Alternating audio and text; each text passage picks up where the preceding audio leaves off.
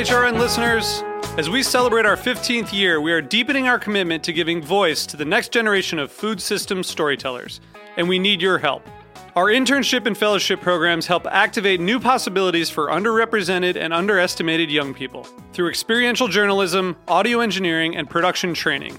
Through these unique programs, HRN helps food equity stewards build essential workforce readiness skills that expand their potential and foster economic mobility. Please consider supporting these critical programs. And with a minimum donation, you can be entered to win a dinner for two at an amazing restaurant in one of eight cities and tickets to a concert at a great venue in one of those cities. We have incredible partners across the country who have donated, as they also share our passion for helping to educate the next generation of food systems storytellers. Check out heritageradionetwork.org slash 15 to donate and enter to win today. That's heritageradionetwork.org slash 15 to donate and enter to win today. And make sure you donate before March 31st. Thank you. This episode is brought to you by 100 Bogart Street. Do you need a conference room for your next meeting? Learn more by visiting 100bogart.com.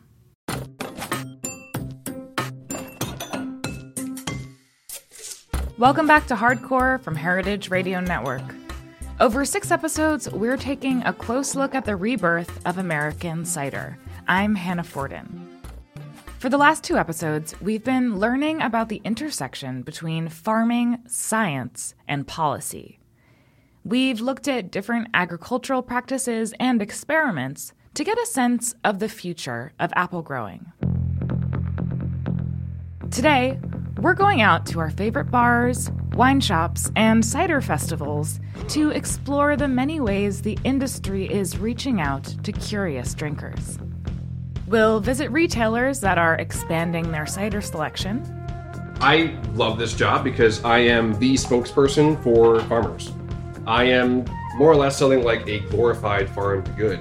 This is the art form of the most base practice of humankind, which is farming and take a close look at the language and approachability of cider.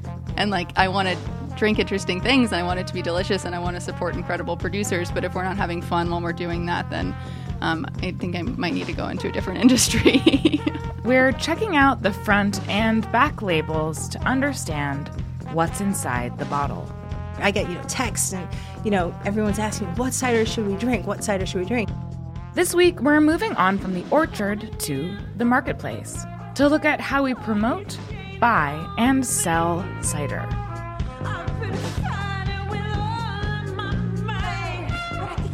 While cider has become more familiar to American consumers in recent years, it can still be difficult to find artisan cider in stores. Meet Eden Mayora. If you're ever in Ithaca, New York, and find yourself in the market for a bottle, you'll find Eden behind the counter at Cellar d'Or. Salespeople like him are at the front lines when it comes to educating consumers about cider and telling the story behind the product. Has that percentage of people who seem to know what they're talking about and you know do know what they're talking about has that increased? Yes. And I think there is even like the kind of bottom end of that. I used to get a lot of the question of what is cider? Mm-hmm. And I think I get that question less and less nowadays. But even if you're in the market for a bottle of cider, it can be difficult to describe exactly what you want. So, more often than not, when a customer comes into Redfield and let's say they've had a handful of ciders before, but they haven't had a lot of cider in their life, one of the things that I hear the most is, I really want a dry cider. What people are really asking for is like, I don't want something that's really sweet and I don't want something that tastes like some of the stuff I bought in the grocery store. And I don't know how to talk about that, so I'm just going to use the term dry. That's Olivia Maki. She's the co owner of Redfield Cider in Oakland, California. She likes to invite her customers to sample her cider menu in order to gain confidence as cider drinkers.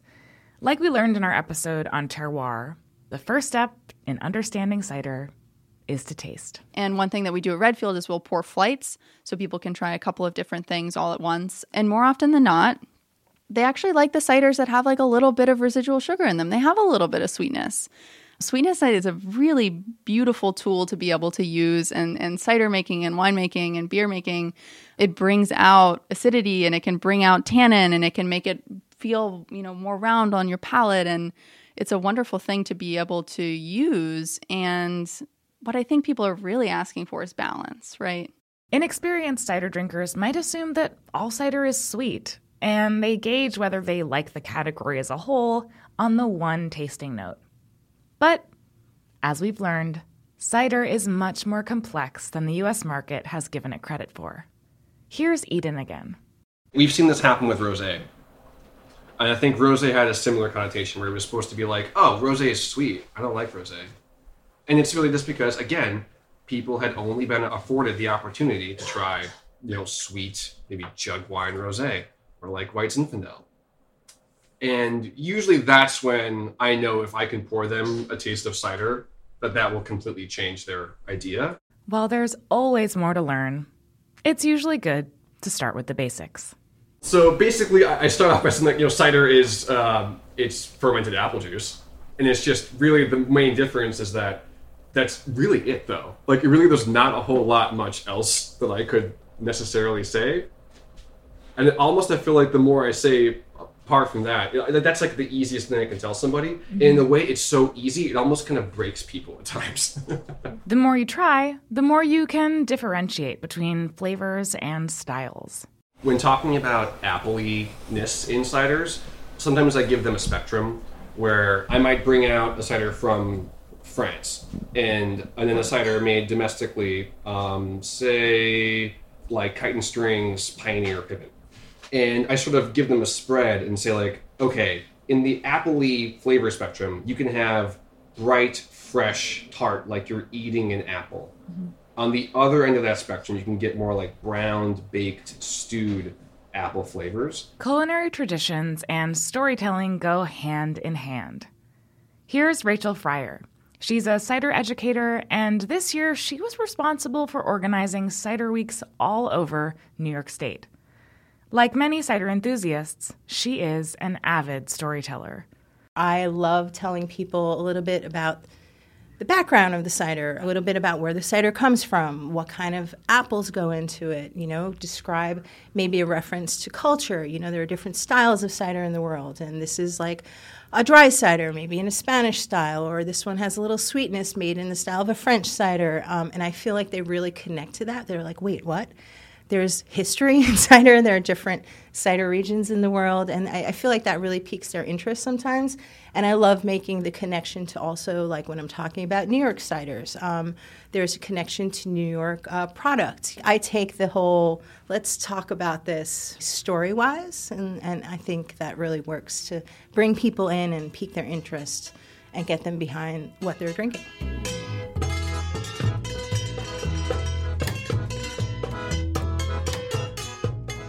Learning about something new can be intimidating, especially in the world of food and beverage. It's easy to feel apprehensive when you know you're not an expert. Trying to figure out, you know, what makes them tick, what they enjoy, and then finding something within our offerings that fits within that without making them ever feel uncomfortable. I don't ever want somebody to feel bad about their drinking choices. Drinking's supposed to be fun. so, how do business owners like Olivia Maki spread the good word? Customer service is incredibly important. We have pretty extensive staff training at Redfield. So before we opened, when we hired our opening crew, we had two days of just, you know, cider history, cider 101. We tasted through a ton of stuff. Um, everybody gets a copy of Ben Watson's Hard and Sweet. They, it's a gift, our gift to them, and we hope that they read it. And then we're constantly training on the floor as well. Learning to love cider is crucial to being able to sell it. But so is learning to love the cider makers.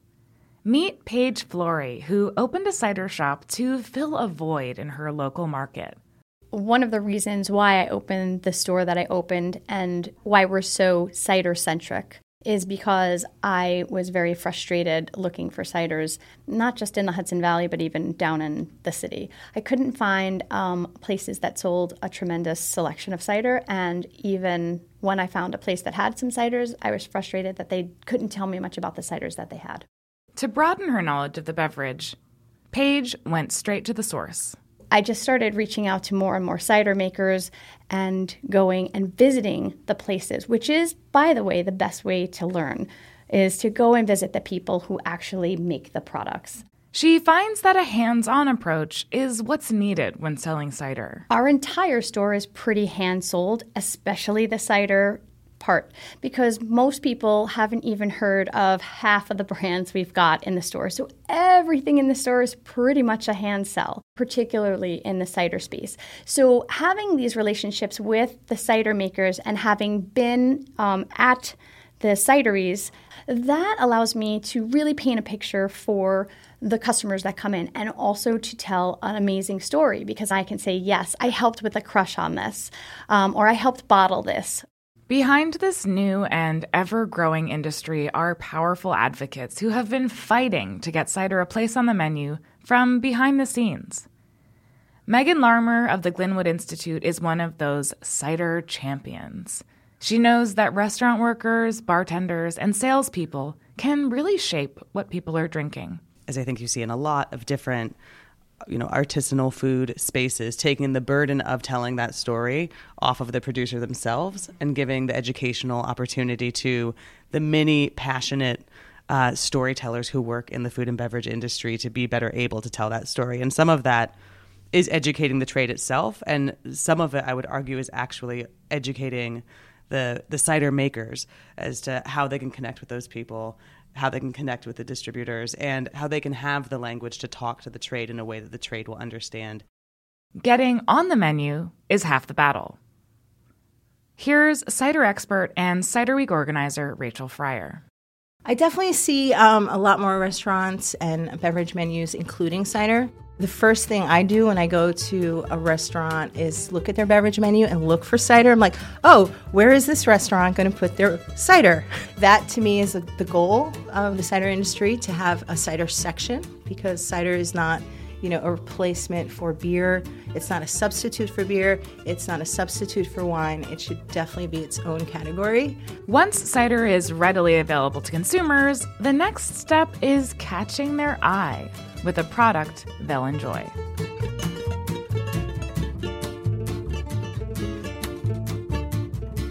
Language is perhaps the most powerful tool that we have to become confident and discerning cider drinkers.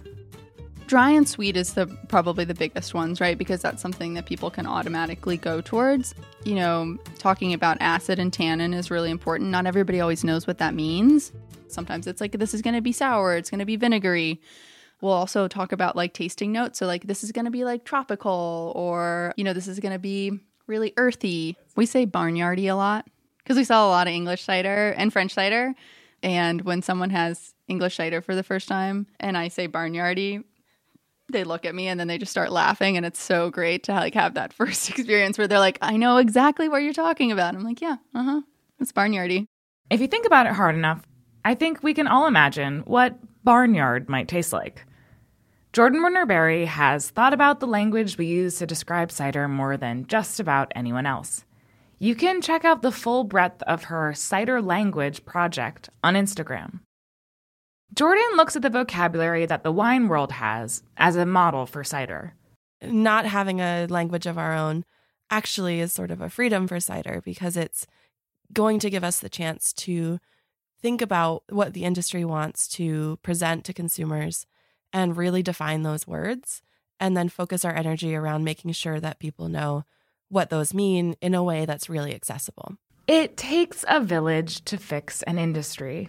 Jen Smith, former executive director of the New York Cider Association, is all about giving makers and drinkers the tools they need.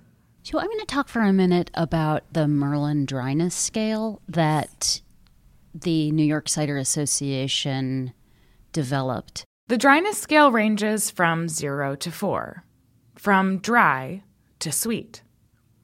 Cider is classified accordingly as dry, semi dry, semi sweet, and sweet. It's inspired by the International Riesling Scale, which was created to similarly classify the taste of German wine. We developed this program, right, the dryness scale program and, and the scale itself to address consumer confusion that is perpetuated by bad actors in the industry who are leveraging a sense of mystification around what sugar's role is in cider, building on a, a generations old sense that dry, even though it is not understood, is good or better or preferable or more sophisticated, right? There's um, a, a, sense that sweet drinks are um, childish or or um, you know they've been feminized and uh, you know so so first of all what is dry? And secondly how do i know if what i'm going to drink is dry or sweet? Our hope is that as this scale is adopted um, and and we have the opportunity to educate consumers around what it is that it will become a standard in the industry across the nation, and that that can help consumers ensure that the cider they're purchasing is the cider that they want to drink. If the dryness scale was put into practice across the industry, it would demystify what lies inside the bottle and hopefully empower consumers to make confident choices. Here's Jordan Warner Berry again. I hope that we can have styles that everyone agrees on that have some sort of meaning or parameters that just because it makes it easier for people to pick up a bottle, look at the label, and say, oh, I think I know what this is. Because you're not always going to have a really great bartender or a really great salesperson or a producer standing there to be like, oh, this means this. And like, if you like this, you're going to like that. There needs to be some element of product speaking for themselves. At this point, we know that cider is still a relatively small industry with many producers self distributing. Without the resources of a big distributor behind them, standardization may not come quickly or easily to the craft cider market. But luckily, there are many ways for a producer to tell their story. There is an element of storytelling that you want people to know what you're doing and why what you're doing is special and why you do what you do. And whether that's your work in the orchard or how you're farming or you're foraging or your thoughts around how you view fermentation or philosophical views about cider as wine or you know cider doesn't have to be one thing that's what gives the context that gets someone interested in what you're doing and that's what's going to create a longer term customer. If you have a cool story and someone finds out about it they're going to want to come meet you. They're going to want to try more of your stuff. Um, so that's a huge definitely a huge aspect of it.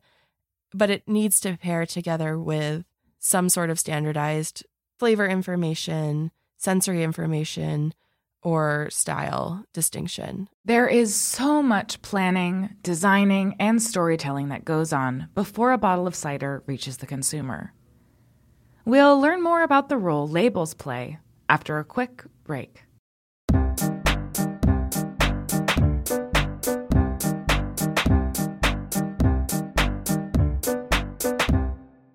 This episode is brought to you by 100 Bogart, a new building in Bushwick, Brooklyn that provides offices, co working, event spaces, and a brand new podcast recording room.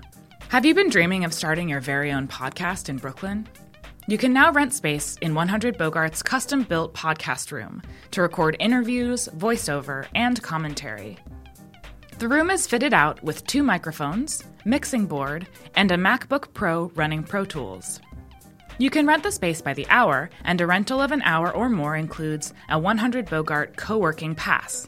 That means complimentary coffee, tea, and access to your own desk for the rest of the day. So, what are you waiting for? Get started on your next audio project. 100 Bogart has the space and amenities you need to kickstart your podcast. Learn more at 100bogart.com or call their team at 718 362 3539. Welcome back to Hardcore. Before you taste a cider or buy it, you're likely going to have a look at its label. And this tiny bit of real estate on the bottle or can is more critical than it seems at first glance. Here's Olivia Maki from Redfield Cider. Label art is really important. I wish that that wasn't the case, but it is. And then what you say about the cider on the label matters as well. So people want to know if it's dry or if it's sweet. And oftentimes they want to know where it comes from. And then something that Mike and I say a lot and we're trying to train consumers to do this is that if you're looking for a cider that has a lot of integrity, the producer's usually going to say what kind of apples are in it because they're really proud of that, right? So if you're at a grocery store and you don't recognize any of the producers, usually I'll like flip over the label and just be like, hmm, I wonder like what they wrote about this on the side because if they're talking about how it's like Northern Spy, Dabinett, and Kingston Black, like they're using fruit they're really excited about and proud of, and that's probably going to show in the product. Um, if they don't mention anything about the apples or maybe just say like fresh apples or local apples, you know, they might not be working with really high quality fruit, and that's probably going to be reflected in the end product.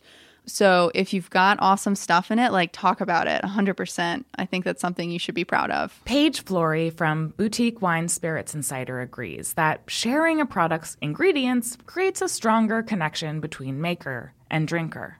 So, as somebody that's in the gateway between a consumer and the actual purchase of cider, I think the consumer is a lot more sophisticated than people give them credit for. I think consumers as a whole really want to understand. It's just that we're not giving them a whole lot of tools with which to do that.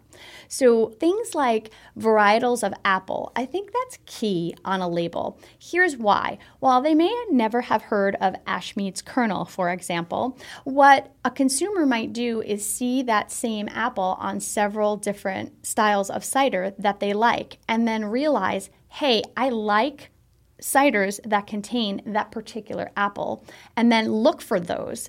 And then there's a different type of label the price tag. Here's Deva Maas from Redbyrd Cider. The cider that she and her husband Eric make is sold in glass bottles with a champagne styled cork, and their products are priced more like wine than beer. How do we want our cider to be perceived by the public? That matches what we're doing, we decided to stay with the 750 milliliter glass bottle format. Um, we really do consider our cider as apple wine, and it's taxed as apple wine to most of ours because of the alcohol content in it. We try to have very informative labels too describing what apple varieties are in them, what to pair with. We're really excited about pairing cider with food, and the more we can talk about that, I think the more it elevates it to a beverage for your table. It can be difficult to get consumers to understand why cider can be a little pricey. But once you know what goes into making a really good cider, it starts to make a lot more sense. Jordan Warner Berry has some thoughts on the subject. Cider, compared to wine, even at the highest end of cider, it's an affordable option. And there are a lot of producers out there now who honestly I think should be charging more because what they're doing takes an enormous amount of work from, you know, years of taking care of orchards or tracking trees out in the woods and all of the agricultural things that go into it are really undervalued. If you spend $30 on a bottle of wine, it's like a pretty good bottle of wine. If you spend $30 on a bottle of cider, it's the best fucking bottle of cider you can buy in the United States. To every point, there is a counterpoint. Meet David Casquion, founder of Barica Cider. He distributes cider from Spain's Basque region, where you can find one of the oldest and richest cider cultures in the world. In Basque Country, cider is plentiful and affordable. A large percentage of the population has cider in the fridge. But it's like I said, it's it's the, it's the inexpensive mm-hmm. sort of wine substitute beverage. So if you don't feel like opening a bottle of wine, you open a bottle of cider. It's two bucks rather than five. David wants to translate that casual cider drinking culture to the U.S. market. As our orchards continue to come back and our cider makers also figure out ways to make the dessert and culinary fruit that we have widely and cheaply available into quality cider, it'll become more accessible price wise for the consumer. And so it won't be, you know, as cool as those 30 $35 bottles of cider are, you know, it's my opinion after experiencing the cider cultures in Europe that that's not cider's place. Cider's, cider should be a drink for the people, widely available. Whether your cider is sold in a bottle or a can, whether it's 2 euro or $30, the label can have an immediate effect on how consumers view the product. Just ask Olivia Maki. I think it's difficult for producers to just be like, I can throw something together in Word and like the cider's going to speak for itself. I've heard that so many times, like the cider's going to speak for itself. And unfortunately, that's just not the case. And you can have the most beautiful cider in the world. And if you don't have a compelling label, nobody's going to buy it. And then the flip side of that is you can have incredible packaging and the product might not be that good and people are going to buy it because the the packaging's compelling. Her advice? When you're thinking about creating a product, you should really be thinking about who you're trying to sell it to. And as someone who's worked in marketing and, and gone through redesigns with people, oftentimes initially they don't actually like the redesign itself um, because it's not something that they might particularly like or they might not understand. And at the end of the day, it doesn't really matter if you love your labels and it's a true reflection of yourself because if no one else is going to buy it, it doesn't matter. Hopefully, with a growing market for cider, producers will have the resources they need to showcase their product on store shelves.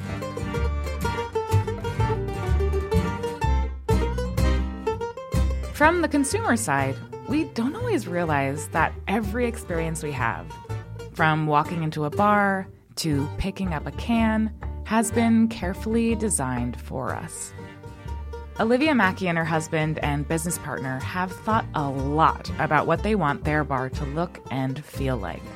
Mike and I are very intentional about moving away from historical references, woodsy references, folksy references, in part because like that's not something that appeals to us and I don't think it appeals to our consumer base in Oakland. And so with Redfield we wanted to create a space that felt like modern and cool and like, you know, a place that we would actually want to spend time. They even have some specific rules that are in direct opposition to the more traditional down home aesthetic of cider.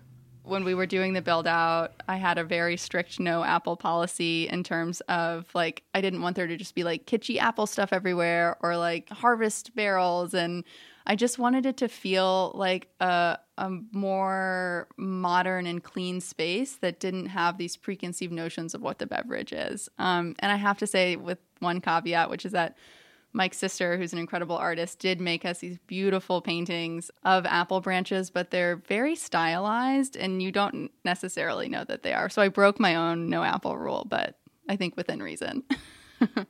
Shacksbury Cider embraces the apple and flannel vibe a little bit more. Here's Luke Schmucker. We have a, a cider company that we kind of treat like a lifestyle brand, I guess, more than anything. We've always loved having the ability to cross over and do a lot of collaboration projects. But from, from the get go, we've we're lucky enough to be based in Vermont, which is a very beautiful place to have a business, and we've we've built our brand around Vermont, and we've always thought of ourselves as a very outdoorsy sort of cider that we've we talk a lot about how we want people to consume cider outdoors, and we want people to live an active, balanced lifestyle. To Luke, Shacksbury's aesthetic and easygoing, cozy branding is all shaped by their roots in the Northeast.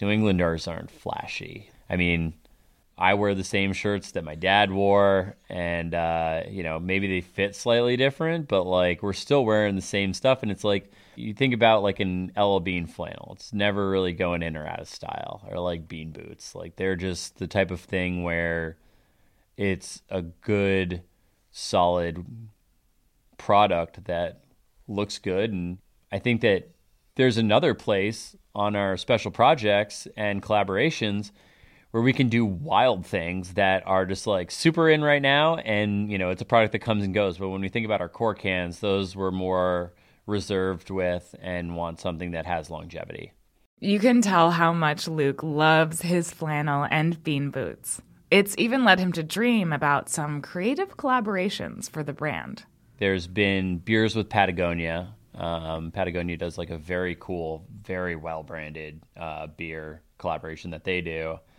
And uh, I've been hunting to figure out who I know over at LL Bean to do a Shacksbury LL Bean collaboration. There's certain things about their brand that I think coincide so well with Shacksbury. So that's like, I mean, their slogan is "Be an outsider." Like, how is that not just like being out like C I D E R cider? I'm just, I'm gonna say this, and someone else is gonna like jump in and do like an L Bean collab before me. So I'm just calling it right now. Like, it's on the record. It's gonna happen. Stepping away from the bottle and can design, what else can brands do when they band together?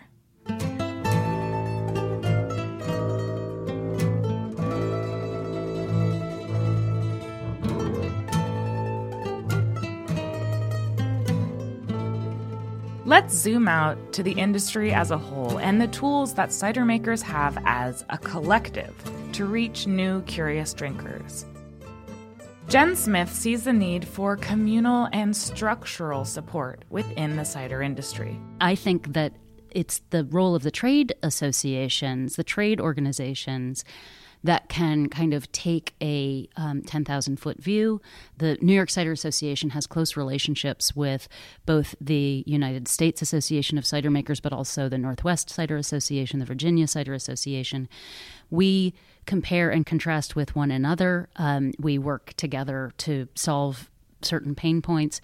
And even within New York State, you know, you're able to to see the entire landscape, which ranges from producers making the minimum hundred gallons a year up to the largest cider company in New York State. So, working with trade organizations really empowers cider makers um, in that it gives them the benefit of a of an industry landscape view. And then there's Cider Week a vital and celebratory way for cider makers to step away from the orchard and get some face time with consumers. Here's Rachel Fryer. It's super important to have a committed cider week um, happening. It is a way for consumers and um, trade trade partners to kind of like focus on their support of cider. This is my first year producing all of the cider weeks. I have been a participant on the trade side of cider weeks since 2013, and I've also been a consumer going to cider weeks. I've had a lot of people like outreach to me, consumers outreach to me through the website asking, "Hey, when do you post the events for Cider Week? And you know what's going on? And like you know when when's the big tasting?" And I realized you know the work that the New York Cider Association and Glynwood have done you know since 2010. They have created something that is very anticipated and very um, well received. Cider Week really is something special. It's an inviting and unintimidating way to learn more about the world of cider. This was my first uh, cider week in Finger Lakes, and I was overwhelmed with how well received and anticipated it is and celebrated. And really celebrating, you know, the cider makers are in the midst of apple harvest and pressing, and there's like there's so much going on. But I saw excitement in them too. You know, um, I I think this is uh, really important to have a dedicated time in this one week where everyone comes together to kind of celebrate and support the cider industry and um, be able to look forward to that every year. With the help of events like Cider Week, we're getting close to a future where cider is always on the menu.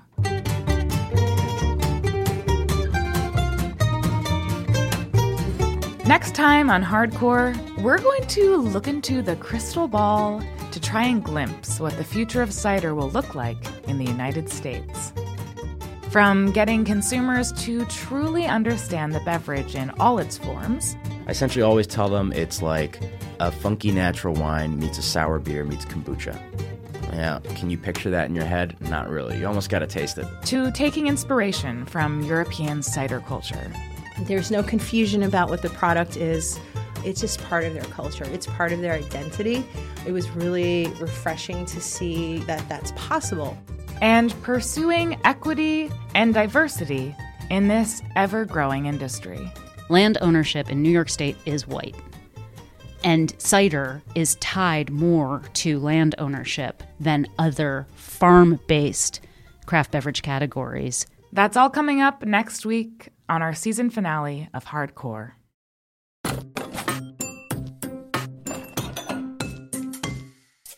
Thank you for listening. If you've been enjoying Hardcore, please take a moment to leave a review and rating on your favorite podcast app.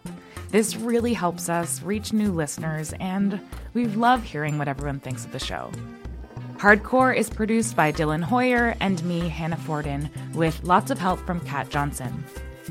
This episode was engineered by Matt Patterson. Special thanks to Jordan Werner Berry.